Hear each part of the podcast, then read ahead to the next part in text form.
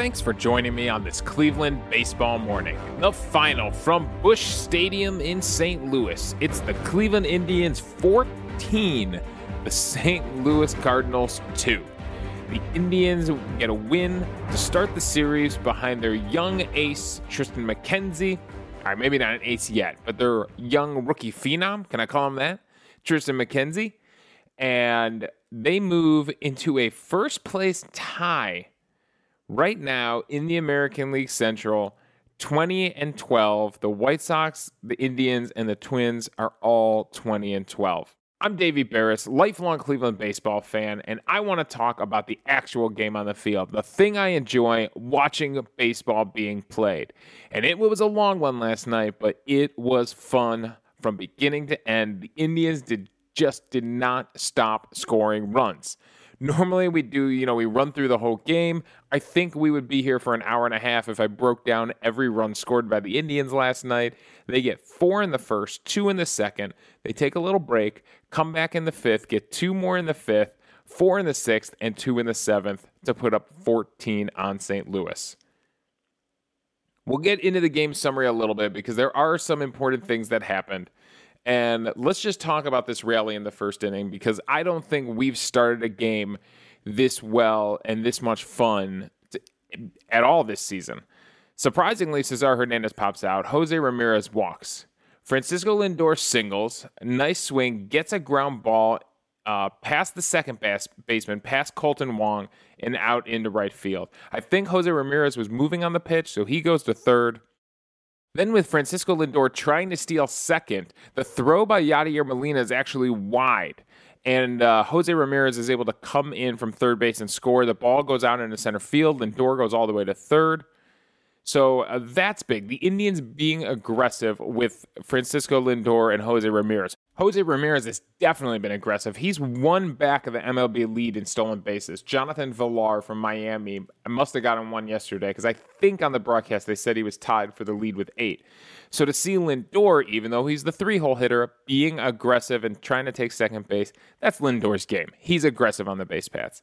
Carlos Santana walks, and then Franmil Reyes comes up and gets a high outside fastball, and he hits it into, I guess, what we're calling his sweet spot. Even though we've proved on the show he can hit a home run anywhere, I think we can all agree that right center field is definitely an approach he takes. He puts a big home run out to right center field, and suddenly the Indians are up four to nothing to start the game. That's got to feel good for Triston McKenzie. You know, sometimes it can make a pitcher relax a little bit, right? If he's not in that battle going against the other starting pitcher.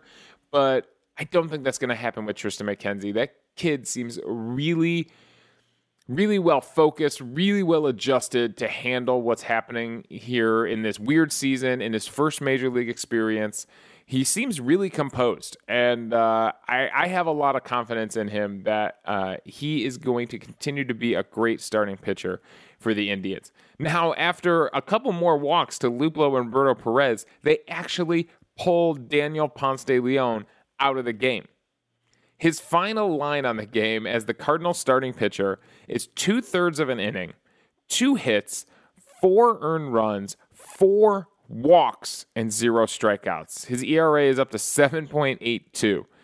Uh, that is a pretty bad start. However, it's not the worst start in baseball history. Uh, there's an article, surprisingly, in Golf Digest I was able to find that Dylan Bundy just delivered the worst pitching performance in MLB history. That's the headline. Now, this is from uh, 2018, I believe May 8th, 2018, facing Kansas City. He gave up on 28 pitches, he gave up a single, two walks, four home runs, and seven runs total without recording an out to start the game and was yanked. Uh, so that uh, and that's not even based on game score, which we'll talk about in a second. Based on game score, which Bundy's was minus 19, it's actually tied for 13th worst all time, second worst since after 1940. So even that performance by Dylan Bundy wasn't the worst of all time. Now, game score is something that was developed by Bill James and you might hear his name associated with a lot of statistics that were created, but it measures a pitcher's performance in a baseball game. Now, I will tell you that Ponce de Leon last night wasn't as terrible as Dylan Bundy, wasn't one of the worst of all time. His game score was 28, probably because he was able to record two outs over the four runs he gave up. I mean, one home run. It, it wasn't terrible, but you could see he just had no clue where the ball was going. He threw, I believe, 41 pitches yeah, 41 pitches and only 17 were strikes. So this is the case of where a guy just has no clue where a ball's going, can't find the strike zone at all, and his manager goes on and gets him after. I mean, 41 pitches should get you at least three innings. So two to three innings. So pretty bad to start a series for the St. Louis Cardinals. They have to tax their bullpen, and uh, the Indians are definitely able to take advantage of it. They scored runs off the first four pitchers that came into the game for the St. Louis Cardinals. Now, on the other side of things, Triston McKenzie, he only went four innings. He did throw a lot of pitches. Uh, we'll talk about his pitching performance in a second, but just so you know, his game score was 48. It's it's a scale zero to 100, and his game score was 48. So definitely much better pitching from the Cleveland side. And uh, my God, the offense. Finally, we get a game like this. We've been waiting a while. Now, Tristan McKenzie actually got a little bit of defense to help him out in this one. He gave up more fly balls, it felt like, in this game. And to lead off the first inning, right, you want to come out there and get that first hitter and really start things off well when your team puts up four runs. Kolten Wong lines one to center field, and Delino DeShields makes a nice diving catch, diving forward. That's a tough catch to make. Sometimes you just got to keep tracking the ball till it gets low enough that you can make a dive for it or a slide for it. So great job by Delino DeShields out there in center field for being aggressive and going and getting that Kolten Wong line drive and helping Triston McKenzie scratch that first out onto his box score.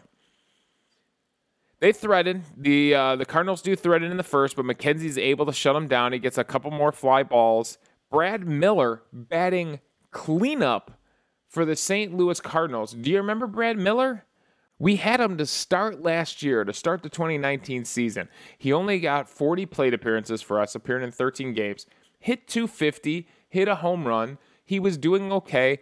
I, I feel like he got released because someone else had to come up or something like that. There was some situation where we just had to we had to designate him for assignment, and we end up cutting him. He goes on to play with Philly. Actually, has a decent season for Philly.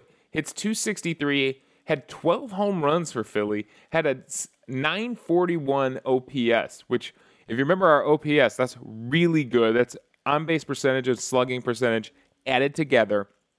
If you're over 800, you're doing pretty good. If you're doing 900s, you're doing really good. Now, it was only in 118 at bats, so he was definitely still a utility player for them, but the guy was in his age 29 season last year, so not uh, you know, an up and coming rookie. He had been playing since 2013, but uh, still young enough, I guess, to have a little bit of a career here. And now he's hitting cleanup for the St. Louis Cardinals. A lineup that includes Paul Goldschmidt, a lineup that includes Matt Carpenter and Yadi Molina. He's hitting cleanup for this team.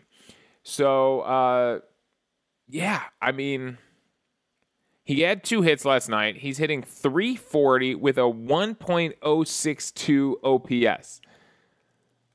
he's got four doubles, two uh, triple, and two home runs on the season. So Brad Miller figuring it out late, and you know he's got a chip on his shoulder. If you heard his comments last year, he's got a chip on his shoulder against the Cleveland Indians. So, anyways, all right, this is what I want to talk about. The top of the second here. If you are a baseball coach if you are a parent, a mom or a dad, doesn't matter, whose kid is interested in baseball, you need to pull out this highlight from the top of the second inning. Number one, you need to show them what not to do on the base paths. Number two, you need to show them what to do as a defender when you start a rundown because this was amazing by Yadier Molina.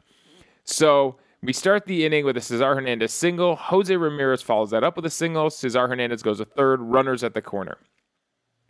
Francisco Lindor hits into what they're calling a fielder's choice because Francisco Lindor is the only one who made it safely back to a base. So Paul Goldschmidt gets the ball, comes home to Yadier Molina with it. Cesar Hernandez had been breaking for home, decides to go back to third. He's caught in a rundown. Yadier Molina never gives up the ball. He just slowly starts running Cesar Hernandez back to third. Now, when you're the lead guy in a rundown, sometimes what you want to do is you want to stay in that rundown until the other runners on base can advance. So that's what Cesar Hernandez is doing here. He's stalling as long as he can to let Jose Ramirez advance all the way to third. But instead of going all the way to the bag, Jose Ramirez freezes. He freezes like five steps from third base Cesar Hernandez is stalling so that he can get to the bag. He gets tagged out. Now Yadier Molina is running Jose Ramirez back. As Jose Ramirez trots back to second base, he realizes that Francisco Lindor had come up behind him to second base. Lindor stops. He turns around, heads back to first. For some reason, Jose Ramirez never goes back to the bag. He just kind of hesitates, this time like three steps from the bag. Yadier Molina finally gives the ball up, flips it to I don't know who's standing at second base, and they tag Jose Ramirez out trying to get back to the back. Francisco Lindor does make it back to first, so it's not a triple play, thank God, because next batter is Carlos Santana, who hits a home run out to right field, scores two runs. I mean, think about how big this inning could have been if the Indians didn't run themselves into trouble like this. So you have to see this highlight because what Yadier Molina did to our base runners to freeze our base runners is really impressive. And if you're a base runner, if you're ever on base, don't do what these guys did. Don't hesitate. Just get to a bag. If Jose Ramirez makes it to third base and they tag out Cesar Hernandez, fine. Cesar Hernandez would have done his job, let the runners move up, and sacrificed himself as an out. So there you go. That's a little bit of what not to do when you're caught on base. In the bottom of the second, they do get to Triston McKenzie. He gives up a home run to Dexter Fowler after walking Tyler O'Neill two runs for St. Louis. It makes it 6 2, but that is all they would do. And how does he respond? How does he respond to that home run? I feel like he did this in his first start. Strikes out Dylan Car- Carlson. So, you know, that is huge to see. The, he gives up fly balls. We talked about this. He's a fly ball pitcher. I'm sure he's going to give up more home runs in the majors than he gave up in AAA, than he gave up in double. He never pitched in AAA. What am I saying? Then he gave up in Double A. That's only natural especially when you're a little bit of a flyball pitcher. But he follows it up with a strikeout. That's big. It doesn't affect him, doesn't affect his composure on the mound. All right. The Indians, like I said, would go on to add eight more runs to their total in the fifth, sixth, and seventh inning. They do that off a Tyler Naquin home run. He hit a two run home run off of uh, Fernandez and then a bunch of base hits. Doubles by Franmil Reyes, double by Lindor, double by Delino DeShields, double by Jose Ramirez. And the Indians were 7 for 16 with runners in scoring position. Let me tell you something. They only got six hits with runners in scoring position for the entire Minnesota Twins series.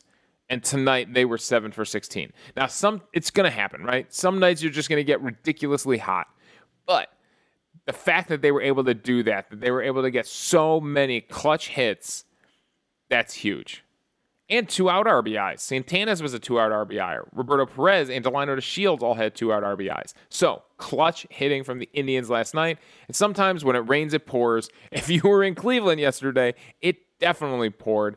And uh, if you were an Indians hitter in St. Louis last night, it definitely poured for you as well. All right, so the box score, the final box score for the Indians, uh, Cesar Hernandez only had one hit. Jose Ramirez, two hits, three run score. Lindor, two hits, three run score. Jose Ramirez also walked twice. If you're a big fan of Carlos Santana, he was slam Tana and walk Tana last night. Two for three with that home run, four runs scored, two RBIs, three walks on the day. Franmil Reyes, Apparently, he loves hitting on the road because he went three for four with three runs scored and five RBIs. He is your RBI leader on the day. He's got his average up to 307, an 886 team leading OPS. And you know what? I'm calling it right now. MVP for the day goes to Franmil Reyes. When you put five RBIs up on the board, you are doing your job as the five hole hitter and he gets MVP for a day. And even Sandy Leon, who pinch hit for him, he had a hit too. Naquin gets that homer, two RBIs. Luplow struggled. Luplow was the only Indians hitter. Even the pinch hitters, Freeman, Chang, Leon, all had hits. Luplow did not have a hit. That's got to. I mean, he had a sac fly, he had an RBI, and he walked, so he was on base. You know, he got on base, so at least he's got that to hang his hat on. But yeah, Luplow is struggling. His average is down to 125 with a 505 OPS.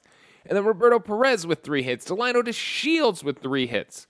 You know, I think it was Let's Go Tribe had an article yesterday. You can find it on Bleacher Report or wherever you get your articles from, or Let's Go Tribe about the Indians' outfield options and how basically Delino DeShields and Greg Allen were a carbon copy of each other, right? They're both known for their defense, they're both known for their speed. Um, they're both light hitting. I mean, let's face it, they're light hitting. But Delino DeShields has his average up to 279, which for your nine hole hitter and your defensive center fielder, that ain't bad. The Chicago White Sox just traded for uh, the center fielder from Pittsburgh, who played for the Royals for a long time. Jarrod Dyson. So I had to look it up. I'll admit it to you. I had to look it up. They just traded for Jarrod Dyson. That guy's, yeah, same thing. Speedy outfielder, known for his defense, stealing bases. That guy's hitting like one something. So I'm going to take Delino Shields as our starting center fielder and our nine hole hitter. He is doing a really good job out there. He had that diving catch. Um, there was one ball, uh, I think last game, that he overran in center field and tried to jump up to the wall when he didn't need to. Um, but that's really the only defensive play I've seen from him where he doesn't seem completely locked in, completely knows where that ball's going, tracking the ball in the outfield, taking good routes to the ball in the outfield. So I'm perfectly happy with Delino Shields being the starting center fielder and being, you know, great with his defense and doing what needs to be done with his bat in the nine hole. We'll see what happens with the other corner outfielder spots. There's a lot of rumors out there right now. You can read about a hundred articles about Mike Clevinger trade rumors right now. So we will see if they add a little bit of thump to left or right field. Naquin is doing great out there right now. He's hitting 298 with an 837 OPS, the second best OPS on the team. So we'll see what they do. But yeah, Delino DeShields, good game for him. As far as pitching goes, McKenzie goes four innings, only went four innings, threw 84 pitches, 50 for strikes, three hits, two earned runs, three walks this time, and three strikeouts. So not as dominating as his first one. Unfortunately, he doesn't get the decision because he only goes four innings. Cam Hill actually gets the win. He comes in and pitches a clean inning uh, in the fifth. And then Plutko actually gets a save.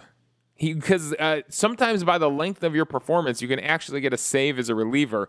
He goes four innings, two hits, no earned runs. He did do th- give up three walks, and two strikeouts. So a nice bounce back performance from Plutko, who I really thought was going to come out in the eighth. He was struggling a little bit. I was surprised he went back out for the ninth, but hey, he gets them through the game and saves the rest of the arms in the Indians bullpen because they're going to need him because it's going to be a battle the next two games. Ponce de Leon is someone that I'm sure the Cardinals have high hopes for, but he is struggling tomorrow, and these are all day games, by the way, so pay attention to the schedule. It's a 115 Eastern start, so it must be 12 o'clock start out there in St. Louis. It's the national. It's a national broadcast game. It's going to be on Fox, uh, so it should be on Fox 8 here in Cleveland, and they're going against Flaherty, and Flaherty is definitely the ace of the St. Louis Cardinals pitching staff. Learn the name because he might be one of the aces in the National League right now. Jack Flaherty and right now he's 2 0 with a 198 ERA in three starts. And his whip is down at 0.73. So we got some work cut out for us. Let's see if we could stay stay red hot, you know. Um, and then then after we get through Flaherty, we gotta face Wainwright, who's the crafty veteran for the Cardinals. He's also 2 and 0. He's gonna face Civale. Flaherty is going up against Carrasco. I kind of wish those were flipped. It would be fun to see Flaherty go against Civale and Carrasco against Wainwright, but hey, that's how it lined up. So it's going to be some tough pitching matchups. Now, speaking of pitching, the one thing I want to make sure I hit is Triston McKenzie because his second start, did anything change? What did he do different? And we'll see if these are trends going forward or if it's just him mixing up pitches based on his starts, you know, keeping hitters off balance something he puts together with Roberto Perez, you know, a game plan they put together. So in his first start against Detroit, He threw 57.5% of his pitches as fastballs. His average fastball velocity was 94.6. Yesterday, he actually threw more fastballs. He was at 66.7% fastballs. His velo, his velocity was down. It was at 93.4. So uh, maybe he was working on his control a little bit, concentrating on his control, and so his velocity was down a little bit. Or, you know, he just he didn't have as many strikeouts. Maybe he wasn't getting into as many strikeout counts and throwing that hard fastball. His sliders, his breaking pitches were all down. It was uh, 8.8% sliders down to 5.9% sliders. 22.5% curveballs in his first start, down to 8.3% curveballs. So clearly, a decision was made to throw more fastballs and less breaking balls. And then the changeup was up. He only threw 11.3 changeups in his first start, 19.1% changeups in his second start. So there you go. Maybe it was an issue of they were just trying to get him in the strike zone. Maybe it was just, hey, we're going to mix things up. We're going to give him a different look than we gave him in the first game. This is something we're going to be able to see going forward for the rest of his starts and see if we see some trends developing or if it's just them mixing things up. Now, he was struggling to find the strike zone a little bit, and he wasn't getting as many swings and misses. Um, in the first start against Detroit, they swung at 39.5% of the pitches that he threw outside the strike zone. Last night, it was only at 27.6%. That's the O swing percentage. So he was not getting guys to chase outside the zone as much. Uh, and they weren't swinging at his pitches at all that much. I mean, 50% swing rate on his first start. Last night it was 41.7%. Like I said, he gave up three walks. So clearly, St. Louis's approach was we're going to be a little more patient with this rookie, see if he gives gets himself into a little bit of trouble, and then see if we could take advantage of it. They weren't able to take advantage of it, but it was an interesting approach that seemed to, you know, he only lasted four innings. So uh, it seemed to have some effect. His first pitch strike percentage was down. He was 75% first pitch strike in his first start. It was down to 55.6% in this start. So, again, being patient from the St. Louis hitters may have had an effect. Uh, his zone percentage, the percentage of pitches seen inside the strike zone. Now, this isn't the amount of strikes he threw, because if you look at that stat, you know, 84 pitches, 50 were strikes. That includes balls that are swung at. This is just the percentage of pitches that were inside the strike zone. It was 46.3% against Detroit, down to 30.9% last night. So, yeah, uh, there was a difference. There was definitely a difference between the two starts. Again, things we will keep an eye on moving forward because we want nothing for but the best for Triston McKenzie. And if you heard his post game comments, you especially want nothing but the best for Triston McKenzie. How important it was for him to pitch on Jackie Robinson Day, what that meant to him. You know that Jackie Robinson broke that barrier that allowed him that allowed him to be there, and then what he wants to do for the generation that comes after him. I mean, remember he is only 23 years old and he already has an understanding of what he can do to inspire the next generation of African American kids, African American baseball players to uh, to try this sport, to have you know to know that they can have success on this sport, to see him out there standing on the mound. That's huge. Go listen to his comments. It's on Indians.com or the MLB app, and I'm sure people have tweeted it out. Go listen to him. Go listen to what he has to say because he's a smart kid. He's a really smart kid, and he knows how important this is. So, that's everything from last night. It was fun. If you want to just have some fun today, just go watch the uh, the game recap on the condensed game on uh, the MLB app and uh, relive all this Indians offense. It's going to be probably a different story today. Remember, it's a one o'clock start today against Flaherty you should be excited to see this one, Indians fans, because we're not going to see Jack Flaherty pitch that often. I mean, how often are we going to face St. Louis with you know interleague play? So this will be a special season, and we're going to get to see some NL Central starting pitching that we won't get to see that often, and this is one of those occasions. So strap in. Carrasco has really been struggling lately, so we will see if he can regain his control and we need him to. Otherwise, you know what? If Carrasco struggles in this one, it it might be uh, it might be the bullpen for him because Plesac, you know they want to get Plesac back up here and throwing. It might be the bullpen. Okay, really quick. I know the offense was prolific last night. Now, unfortunately, they did not set any franchise records.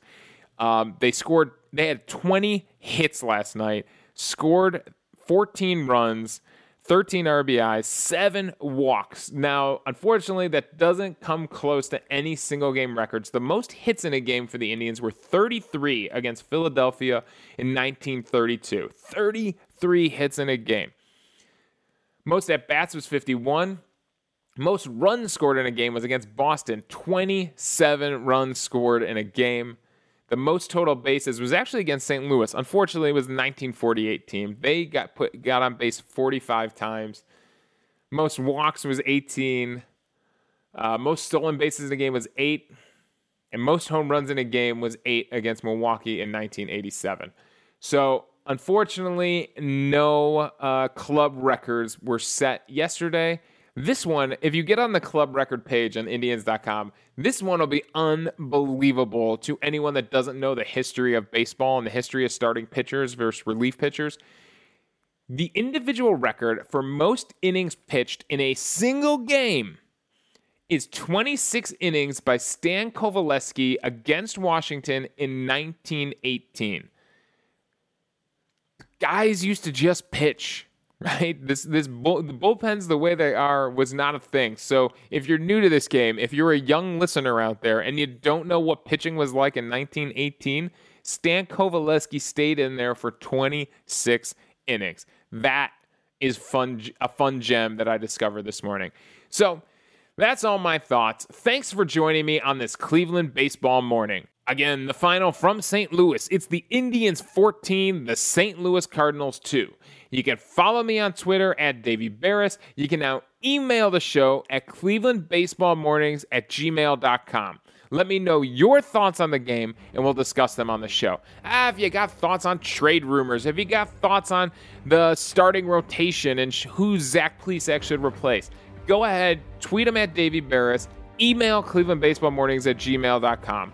Also, I'm hosting this podcast on Anchor. So if you go to anchor.fm forward slash Cleveland Baseball Mornings, you can leave a voicemail for the show. We'll play them back on air, respond to your thoughts, and we'll have a fun conversation amongst the fans about baseball. So thanks again for joining me on this Cleveland Baseball Morning.